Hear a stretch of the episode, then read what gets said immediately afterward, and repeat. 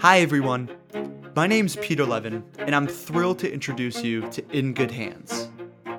Before telling you about the show, I'd like to ask you a question.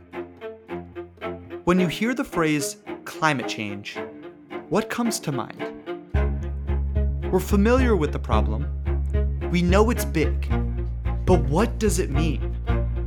Is some catastrophic event coming down the pike? According to a report from the UN published just last week, the world's food supply is in imminent danger due to climate change.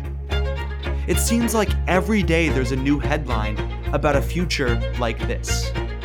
And I don't think I'm alone when I say it makes me feel helpless, like we're past the point of no return. So, what can we do about it? Is it opting for paper straws with your morning coffee? Or reuse instead of single use? Small changes like these are important, but they aren't enough. We need big, fundamental changes to the way we interact with the world. And this is what In Good Hands is about a show featuring the businesses and founders taking on the climate problem set.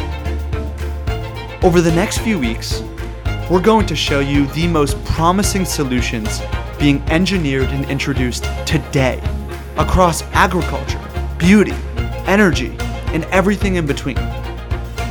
Optimism is missing from the narrative today, and we hope to solve that by highlighting progress and building a community around this conversation to show all of us the future is in good hands.